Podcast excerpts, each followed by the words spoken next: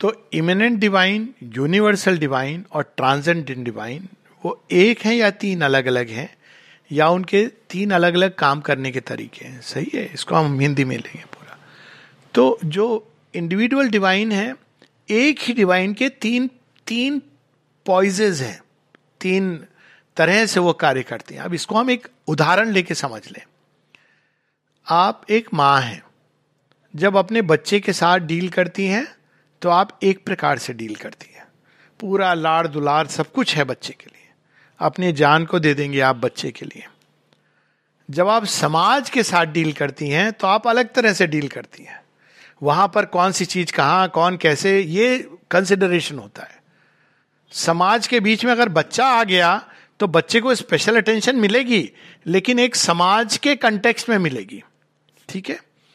और जब आप ना बच्चे के साथ हैं, ना समाज के साथ हैं, आप अपने ही ध्यान में मग्न हैं, अकेली बैठी हैं, तब आप कोई और है। तो उसी प्रकार से एक ही है, लेकिन आप, ये तीन नहीं है, एक ही है।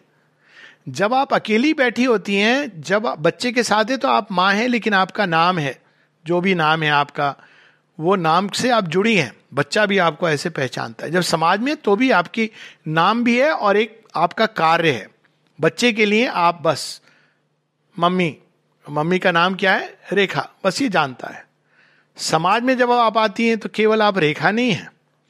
आप जो कार्य कर रही हैं, पति का, पिता का, या अगर हस्बैंड हो तो पत्नी के नाम से मतलब कोई भी उससे, बच्चे के नाम से। एक आपकी एक कंटेक्स्ट है जिसके अंदर आप ऑपरेट कर रही हैं।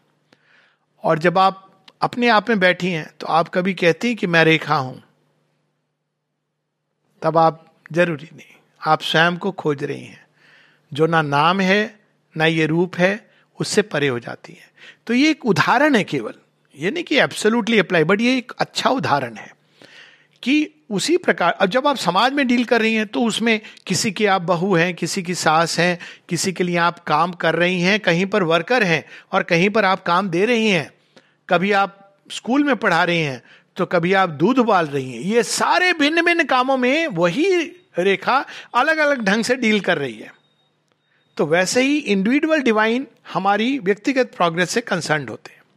जब हमें कठिनाई होती है तो हम पुकारते हैं। जैसे द्रौपदी जब बोल रही थी ना, हे वैकुंठ निवासी, आकाश में सब भगवान, जब उसने कहा, मेरे हृदय कमल में निवास करने वाले फट से आ गए। तो इंडिविजुअल डिवाइन के साथ हर व्यक्ति के अंदर ये संभावना होती है शीघ्र शीघ्र संबंध जोड़ने की और करना चाहिए। वो सबसे माता जी कहती ही is the most accessible divinity इसलिए भगवान इंडिविजुअल के अंदर, ताकि वो हॉटलाइन है हमारी हमारी डिवाइन के साथ हॉटलाइन है। आप आप परात पर ब्रह्म तो वो तो बहुत मतलब कंसेप्शन के बियॉन्ड है। लेकिन मेरे अंदर हे प्रभु, मेरे हृदय में जो निवास करते वो फट से रिस्पॉन्ड करते हैं। वो आपके लिए है। उनके लिए आप उनकी संतान है। विश्व में कोई घटना नियति हुए है, जो भी उन्होंने की अपने यूनिवर्सल चेतना में, कि एक बड़ी अघटन घटना होने वाली है, बहुत बड़ी कैटेस्ट्रॉफी होने वाली है। अब वो कैटेस्ट्रॉफी की भी नियंता उन्होंने ही किया है। लेकिन जिसने इंडिविजुअल डिवाइन के साथ संबंध जोड़ लिया है, जब वो जा रहा है तो इंडिविजुअल डिवाइन उसको बचाते हैं। ये अद्भुत बात है। केदारनाथ में वो जो हुआ था ना, ये सारा, तब ऐसे लोगों की घटना थी कि जो बच गए। अब लोगों को उस कैटास्ट्रोफी में कुछ भी हो सकता था। लेकिन वो कैसे बचे? क्योंकि वे लोग किसी ना किसी रूप में उन्होंने संबंध जोड़ा था। तो यूनिवर्सल डिवाइन एक बड़े लार्ज स्केल पे घटनाओं का क्रम चलता है। लेकिन अगर हम वैसे जीने लगे तो हम तो पिस जाएँगे। और अधिकांश लोग जो सचेत नहीं है, पिसते हैं। और उनको इसी कारण, क्योंकि जब तक हम इस पिस पिस के गेहूँ और घुन को अलग नहीं करना सीख लेते, एक समय आता है जब हम कहते हैं, ये है क्या? तब हमारी खोज शुरू होती है, तब हमारा इंडिविजुअल डिवाइन से कांटेक्ट होता है।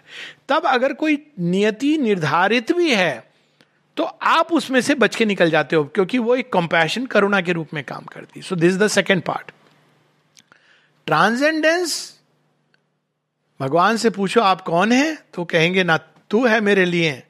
ना, विश्व है। मैं हूँ, मैं ही मैं हूँ। वह है। और ये ट्रांसेंडेंस किस लिए ज़रूरी है? क्योंकि अगर ट्रांसेंडेंस नहीं है तो सृष्टि नष्ट हो गई तो वो नष्ट हो जाएगा। लेकिन वो डिवाइन जब सृष्टि का प्रलय होता है तो कॉस्मिक और इंडिविजुअल डिवाइन एक ही उसमें एब्जॉर्व होके ट्रांसजेंडेंट स्टेट में रहते हैं। फिर वो अपने अंदर से जब सृष्टि निकालते हैं तो कॉस्मिक डिवाइन के अंदर सारे बीज हैं सा, सब कुछ है बाहर से नष्ट हो गया है लेकिन उनके अंदर सब कुछ है। तो वो जन्म लेते हैं। वही भागवत में कहानी ना जब आ, सागर और सागर के ऊपर एक पत्ता निकलता है पत्ते के ऊपर छोटे से कृष्ण कन्हैया तो वो यही कहानी की उनके अंदर सब कुछ एक जो भी सब कुछ हुआ है वो कॉस्मिक डिवाइन के अंदर है। नहीं तो सृष्टि नष्ट हो जाएगी जब दोबारा अगर होगी किसी भी कारण से तो कोई कनेक्शन ही नहीं रहेगा। जैसे एक व्यक्ति की जीवात्मा जन्म जन्मांतर उस स्मृतियों को लेके जाती है जो आवश्यक है विकास के लिए। वैसे ही कॉस्मिक डिवाइन पूरे विश्व की जो जो चीज़ें आवश्यक हैं अगले युग के लिए वो साथ में लेके रहते हैं। और इंडिविजुअल भी उसी प्रकार से, जो इंडिविजुअल डिवाइन है, वो भी उसी प्रकार से एब्जॉर्व होकर एक एक इंडिविजुअल का जो सारा प्रोग्रेस है, वो उनके अंदर ऑटोमेटिकली इनबिल्ट रहता है। जब नई सृष्टि आती है, नया कल्प प्रारंभ होता है तो एक ही के अंदर से वो तीनों, तीन रूप या तीन रूप भी नहीं है, वो तीन शैली, काम कार्य कार्य की विधि या उनका स्व अभिव्यक्ति that will be the best word उनकी जो स्व अभिव्यक्ति है, वो प्रकट होती है। ट्रांसजेंडेंट जो परात्पर हैं, उनकी स्व अभिव्यक्ति क्या है? अगर आप पूछें, कहते मैं तो अभिव्यक्त और अनभिव्यक्त के परे हूँ। श्री कृष्ण कहते हैं ना फिर वो ये भी कहते हैं, मैं वो भी हूँ जो अभिव्यक्त है और जो है अनभिव्यक्त है। तो यहाँ वो कॉस्मिक के अंदर आ गए कि जो हो रहा है वो भी मैं हूँ, लेकिन जो अभी आने वाला अनमेनिफेस्ट है, वो भी मैं हूँ। अभी दुर्योधन सामने खड़ा है, वो भी मैं हूँ। कल वो नहीं रहेगा, वो भी मैं हूँ। तो अनभिव्यक्त और अभिव्यक्त दोनों आगे और एक समय वो भी दिखाते कि मैं इन सबके परे हूँ। और साथ में, अर्जुन, तेरे लिए तो मैं रथ का चेरियटियर हूँ। ये भी कह देते हैं। तो ये व्यक्तिगत हो गया। तो ये तीनों अलग अलग पॉइज मनुष्य के लिए यदि उसको इस संसार के परे जाना है तो बुद्धि की तरह वो परात्पर का रास्ता खोजता है बियॉन्ड ट्रांसजेंडेंट का। और यदि उसको व्यक्तिगत रूप से संसार, दुख, गहना तो वो अपने अंदर में डिवाइन को खोजता है। और यदि उसको विश्व को समझना है तो उसको फिर विश्वगत जो भगवान है उनको। लेकिन अधिकतर लोग विश्व को नहीं समझना चाहते, इसलिए आप देखेंगे मनुष्य के अंदर डिवाइन है, ये लोग बोलते हैं। संसार के परे ये बोलते हैं। कॉस्मिक डिवाइन की बात श्री अरविंद करते हैं। आप जनरली ये नहीं पाएँगे। क्योंकि उससे किसी को लेना देना नहीं रहा। संसार है, जैसा है, जो भी है। और इसीलिए उनको संसार की सीक्रेट नहीं पता है। वो कहते हैं, मनुष्य का जीवन दुखी है, आप अंदर में भगवान को पा लीजिए, आप अच्छे से रहोगे। या कहते संसार के बाहर चले जाइए। ये एक बड़ी अद्भुत बात है श्री अरविंद की। आप देखेंगे, आत्मा, जीवात्मा जीवात्मा शब्द है। आत्मा कई बार एक प्रकार की ट्रांसजेंडेंस के लिए वर्ड यूज़ करते हैं। अंतरात्मा, जीवात्मा, ये वर्ड यूज़ करते हैं। अब मैं वर्ड्स की डेफिनेशन में नहीं जा रहा हूँ, उसको बहुत तरह से समझा जा सकता है। और परमात्मा की बात करते हैं। श्री अरविंद सावित्री में वर्ल्ड सोल अब बोलिए वर्ल्ड सोल को आप अगर लिटरल ट्रांसलेट करेंगे तो विश्व आत्मा, विश्व की भी आत्मा होती है। ये अरविंद का एक यूनिक है ये, बताया गया है, लेकिन इसको इस तरह से किसी ने स्पष्टता के साथ नहीं कहा है। यह है कि अगर इंडिविजुअल से आप ट्रांसजेंडेंट जाएँगे तो पहले आप विश्व विराट अवस्था में प्रवेश करेंगे। आप वही द्वार है। तो वो द्वार कैसे प्रकट होता है? जैसे श्री रामकृष्ण के जीवन में। व्यक्तिगत उन्होंने पा लिया। फिर वो वर्ल्ड मदर काली, और फिर वो उनको गेट खोल के ट्रांसजेंडेंस की। तो वो जाते हैं उससे, लेकिन उसको समझना कठिन होता है क्योंकि जो विश्व आत्मा है, जो यूनिवर्स कॉस्मिक डिवाइन है, जिसकी बात हम लोग कर रहे थे तो उनके दो साइड्स होते हैं। एक तो कॉस्मिक इग्नोरेंस और दूसरा कॉस्मिक ट्रुथ तो कॉस्मिक ट्रुथ उनके अंदर में है और कॉस्मिक इग्नोरेंस जो विश्व प्रकृति कार्य करती है। तो उसको अगर आप तंत्र के माध्यम से देखेंगे तो उसको विद्यामयी और अविद्यामयी माया। तो और ये अब इसके साथ प्रकृति भी है, वो एक, जैसे हमने बात किया ना डिसऑर्डर है तो व्यक्ति की प्रकृति और उसके, उसकी अंतरात्मा और उसके अंदर में जो अंतर्यामी भगवान है, ईश्वर है। विश्व की बात हुई तो वहाँ पे बात होती है ब्रह्म और माया की।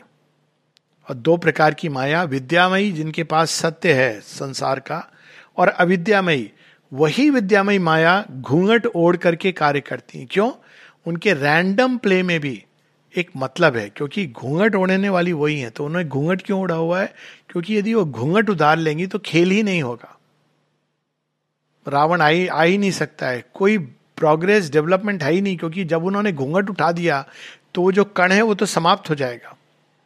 तो कण को भगवान तक की जो यात्रा है, घूंघट ओढ़ करके करनी पड़ती है। नहीं तो वो देखेगा तो भस्म हो जाएगा। रावण, संभव था क्या कि माता सीता का, के नज़दीक चला जाए? अगर वो देख लेता कि तो माता सीता एक वेल डाल के अविद्यामय बन जाती हैं। तभी श्री राम को कहती हैं कि मरीचिका के पीछे, वो मृग स्वर्ण मृग है उसके पीछे, अविद्यामय बन जाती हैं। क्यों? क्योंकि इसी तरह से इवोल्यूशन होता है। तो पहले हम कॉस्मिक इग्नोरेंस के द्वार से नहीं तो क्रिएशन हो ही नहीं सकता है। इग्नोरेंस के थ्रू जड़ तत्व धीरे धीरे धीरे धीरे फाइनाइट तैयार होता है इन्फिनिट के लिए। नहीं तो क्रिएशन ही नहीं होगा। ये ऑप्शन भगवान ने पहले ही छोड़ दिया है। उनको क्रिएशन और वो भी एक समझ आता है क्योंकि ये सोच के की गई चीज़ नहीं है। क्रिएशन क्या है? भगवान की एक आनंद में अभिव्यक्ति है। तो वो जब किसी के अंदर एक क्रिएटिव अर्ज़ होती है क्रिएशन वर्ड आता है ना, सृष्टि तो सृष्टि होगी होगी। आप क्रिएटिव वर्ड्स को ये नहीं कह सकते अच्छा मैं करूँ कि नहीं करूँ? एक टाइम आएगा जब वो सृष्टि की तरफ़ जाएगा, क्योंकि वो अंदर में वो अर्ज़ है। पर सृष्टि जब करेगा तो उस खेल में अच्छा बुरा, सब चीज़ें होंगी, बीच में बड़े भयानक दृश्य हो सकते हैं, अंत, लेकिन आनंद से प्रारंभ हुई है तो आनंद से अंत होगा। आपने देखा होगा, लोग जब लिखते हैं, कुछ लोग हैं जो बड़ी उदास पोयम लिखेंगे। शुरू से अंत तक नैराश्य नैराश्य नैराश्य। कुछ है, प्रारंभ करेंगे नैराश्य से, लेकिन अंत करेंगे सौंदर्य से। क्योंकि नैराश्य आपका तत्कालिक सत्य हो सकता है, अंततः सत्य नहीं है। तो इस तरह से तीनों एक ही डिवाइन है। डिवाइन दो या तीन नहीं है, लेकिन उनके तीन आत्म अभिव्यक्ति या तीन प्रकार की अभिव्यक्ति हैं, या ये कहें कि दो प्रकार से वो स्वयं को अभिव्यक्त करते हैं, विश्व के रूप में, व्यक्ति के रूप में। लेकिन एक ऐसी उनकी एक अवस्था है जो अभिव्यक्ति और अनभिव्यक्ति दोनों के परे है। ट्रांसजेंडेंट है। उनके बारे में कुछ नहीं कहा जा और ये आवश्यक है। नहीं तो कॉस्मिक मैनेजमेंट हो ही नहीं सकता है। ठीक है। जब हम हमारी साधना या अपना जीवन डिविनिटी की तरफ़ ले जाने के लिए प्रयास करते हैं तो हमारी जो, हमारे जो स्टेप्स हैं वो इंडिविजुअल डिवाइन से जुड़ करके किस तरीके से अपना गोल तय करें और किस तरीके से वहाँ पहुँचे। और उसमें कॉस्मिक डिवाइन का और ट्रांसेंडेंटल डिवाइन का क्या परिप्रेक्ष्य है हम जब अपनी यात्रा करते हैं, व्यक्ति की यात्रा, वो इंडिविजुअल डिवाइन से शुरू होगी इमिनेंट डिवाइन वही उसके लिए उचित मार्ग है। उसके लिए सबसे पहले उसको अपने अंदर चैत्य सत्ता अंतर आत्मा को खोजना है, जो अंदर उसके इमिनेंट डिवाइन से जुड़ी हुई है। अंतर्यामी ईश्वर से अंतरात्मा जुड़ी हुई है। तो वो गेट यही है। जब वो जुड़ जाएगी तो वो इंडिविजुअल को स्टेप्स बता रहे सृष्टि में क्या हो रहा है? वो वो नहीं समझ पाएगा। उसको इसी को समझना है। कुछ ऐसी हीरोइक सोल्स होती हैं जिनके अंदर पूरे सृष्टि का व्यापक दृश्य बता दिया जाता है। जैसे अर्जुन है। अर्जुन को पूरा रोड मैप दिखा दिया है उन्होंने। सब कुछ इंक्लूडिंग अभिमन्यूज डेथ ना केवल वो एवरीथिंग उन्होंने ये दिखा दिया है कि कुरुक्षेत्र में ये सब कुछ होने वाला है। और ट्रांसजेंडेंट का भी स्वरूप दिखा दिया, लेकिन ऐसी सोल्स कम होती है। अधिकांश हम लोगों का जो एक एवरेज वो होना चाहिए कि हम अपने अंदर अंतर्यामी, अंदर में माँ जो हृदय के अंदर है, उनको हम जुड़ जाएँ, बाकी वो ले जाएँगी। क्योंकि सृष्टि के जो वास्ट मूवमेंट है उसको समझना, वो कभी कभी बड़ा भयानक हो सकता है, खतरनाक हो सकता है, अप्रिय हो सकता है। उनके लिए क्या कम अप्रिय था पांडवों के लिए? अभिमन्यु की मृत्यु होना, पाँचों बच्चों के द्रौपदी के चले जाना तो वो, लेकिन उसके पीछे कॉस्मिक ट्रूथ काम कर रहा है। तो आपको एक श्रद्धा रखनी है कि जैसे मेरे अंदर अंतर्यामी मुझे ले जा रहे हैं, वैसे ही विश्व के अंदर विश्व की गति को विश्व नियंता ले जा रहे हैं। वो नहीं समझ आएगा। वो समझ तभी आएगा जब हम एकदम भविष्य को देख लें। वो भविष्य जो एक सीमित नाम रूप में सीमित नहीं है। तो जब योग की दृष्टि बढ़ती जाती है, तब फिर ये प्रकट होने लगता है कि कॉस्मिक डिवाइन क्या कर रहे हैं इस खेल में, इस निराले खेल में। तब पता चलता है कि जीसस क्राइस्ट सुली पर तो लटक रहे हैं, लेकिन जीत यही रहे जीत रोमन नहीं रहे ये उनको ऐसा लग रहा है, भ्रांति है। तो वो जब आप कॉस्मिक मूवमेंट में प्रवेश करते हो, तब आपको पता चलता है कि विक्ट्री तो इन्हीं की हो रही है। कॉस्मिक मूवमेंट में प्रवेश करते हैं, तब पता चलता है कि द्रौपदी का जो चीरहरण हो रहा है, इसी के कारण अब कौरवों का विनाश निश्चित हो गया है। तब, नहीं तो उसके पहले इंडिविजुअल पांडव हैं, उनको चल रहा है, द्रौपदी ने पुकारा और भगवान प्रकट हो गए। लेकिन कोई अगर उस समय कॉस्मिक कॉन्शियसनेस में तो उसको पता है कि ये तो अब कौरवों का विनाश निश्चित हो गया है। कौरवों को अगर वो कह दे कि तुम्हारा विनाश निश्चित है, हंसेंगे वो। हमारा विनाश।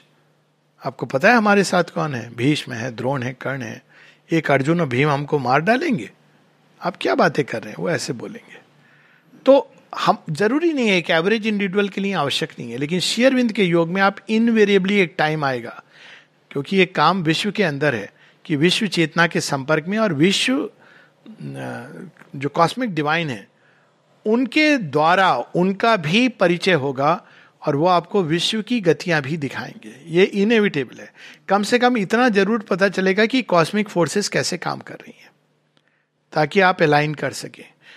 इस योग में पर अधिकांश योग में ये आवश्यक नहीं होता है साधना के उसमें। पर श्री अरविंद के योग में एक टाइम ज़रूर आता है जब आपकी चेतना सीमित नहीं रहती है, विस्तृत होती जाती है। साधारण योग में आप इंडिविजुअल उससे सीधा ट्रांसेंडेंट निर्वाण। इवन विदाउट इंडिविजुअल माइंड जाके सीधा ट्रांसेंडेंट में चला जाता है। लेकिन इस योग में, क्योंकि ये विश्व की शक्तियों के बीच में आप हैं तो आपको थोड़ा पता होना है। नहीं पता होंगे तो चलेगा अंधकार के थ्रू भी। लेकिन यदि पता होगा, और ये होगा ही होगा शिविन बताते हैं कि एक समय आता है जब चेतना सीमित दायरे से निकलकर कॉस्मिक कॉन्शियसनेस में प्रवेश करती है। तो ये नहीं कि हर चीज़ पता चल सकती है, वो भी संभव है।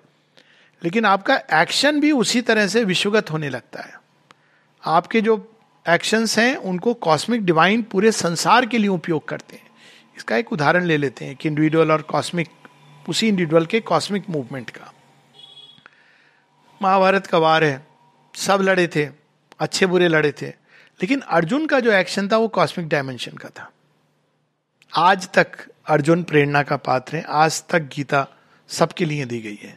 तो उसी प्रकार से शेयरविंद के योग में जब प्रारंभ है तो एक इंडिविजुअल यात्रा चल रही बट एक समय के बाद आपने अपने अंदर एक छोटी सी चीज़ को जीत लिया। अब कॉस्मिक डिवाइन उस विक्ट्री को ट्रांसलेट कर देते हैं पूरे संसार में, सबके लिए सरल बना देते हैं। आप रिप्रेजेंटेटिव हो जाते हो एक संसार की समस्या का और संसार के समाधान का। ये शेरविंद के योग की यूनिक बात है। ट्रांसेंडेंस में हम लोग प्रवेश नहीं करते हैं, क्योंकि अनुभव करते हैं, लेकिन उसके अंदर जाके अपने को लय नहीं करते हैं। अनुभव ज़रूर होगा, एक जैसा मैंने बताया कि जब आप अंदर जाएँगे तो एक क्षण आएगा, या बिना अंदर जाए भी, कर्म के रास्ते से भी, कि अचानक ट्रांसजेंडेंट डिवाइन अपना टच देके चले जाएँगे। और वो बहुत ही लिबरेटिंग टच होता है। क्योंकि तब आप संसार में कितने भी महाभारत से जा रहे हो, आपको पता है कि वो जो स्पर्श वो अद्भुत है। That is beyond anything I can tell you directly कि वो आप चला रहे गाड़ी चला रहे हैं, वो एक स्पर्श आ गया आपको। कुछ घंटों तक वो स्पर्श चल रहा है। अब आपको वो कभी नहीं जाएगा। आपको पता है कि ये सारा संसार चला जाए तो भी वो है। तो वो एक प्रकार से आपको एक इतना लिबरेशन मिलता है उससे, वो आपको लिबरेट कर देता है इवन संसार से लिबरेट कर देता है। तो उसका लाभ ये होता है कि जब आप संसार में कार्य करते हैं, आप सब काम कर रहे हो फियर्सली कर रहे हो, युद्ध लड़ रहे हो, पर आप बंधे, दिख के भी बंधे नहीं हो, क्योंकि आप लिबरेटेड हो। व्यक्तिगत दायरे से भी लिबरेटेड हो और कॉस्मिक दायरे से भी। तो ट्रांसजेंडेंस का टच भी आएगा। लेकिन ट्रांसजेंडेंस में जैसे बुद्ध ने विलय कर दिया ये एक्चुअल स्टोरी में तो नहीं उन्होंने लास्ट मिनट उन्होंने रिफ्यूज कर दिया। पर आप विलय नहीं कर कुछ लोग इसको विलय के रूप में अच्छा वो टच मिल गया उसके बाद वो धीरे धीरे संसार से विड्रॉ करना शुरू करते हैं इसमें नहीं। वो आपको लिबरेट करता है। ट्रांसजेंडेंस का टच इसलिए आवश्यक है। इन इन वन सेंस लेकिन मुक्ति का ये अर्थ, ये अब आ गया कि भाई जन्म कर्म से मुक्ति, वो सच है, वो एक एक्सट्रीम तरीका है। लेकिन एक दूसरी मुक्ति, जहाँ अज्ञान से मुक्ति ट्रांसजेंडेंट का टच मिल गया। आपको पता है कि आप ये सब खेल नहीं हो, पर खेल रहे हो। आपको पता है ये रोल है जो आपको दिया गया और आपको निष्ठा से करना है। उसके सारे सुख दुख के बीच में निष्ठा से जाना है। और दूसरी मुक्ति है पता चल गया, अरे, मैं ये क्यों खेल खेल रहा हूँ? तो वास्तव में ये इनकम्प्लीट मुक्ति है। मतलब ये मुक्ति डिपेंडेंट हो गई कि मैं खेल को त्यागूं, तब मुक्त होऊँगा। लेकिन जो रियल मुक्ति है, उसमें क्या होता है? आप खेल खेल रहे हो, लेकिन आप जानते हो कि आप बंधे नहीं हो रियल में नहीं बंधे हो। वो हाईएस्ट मुक्ति है।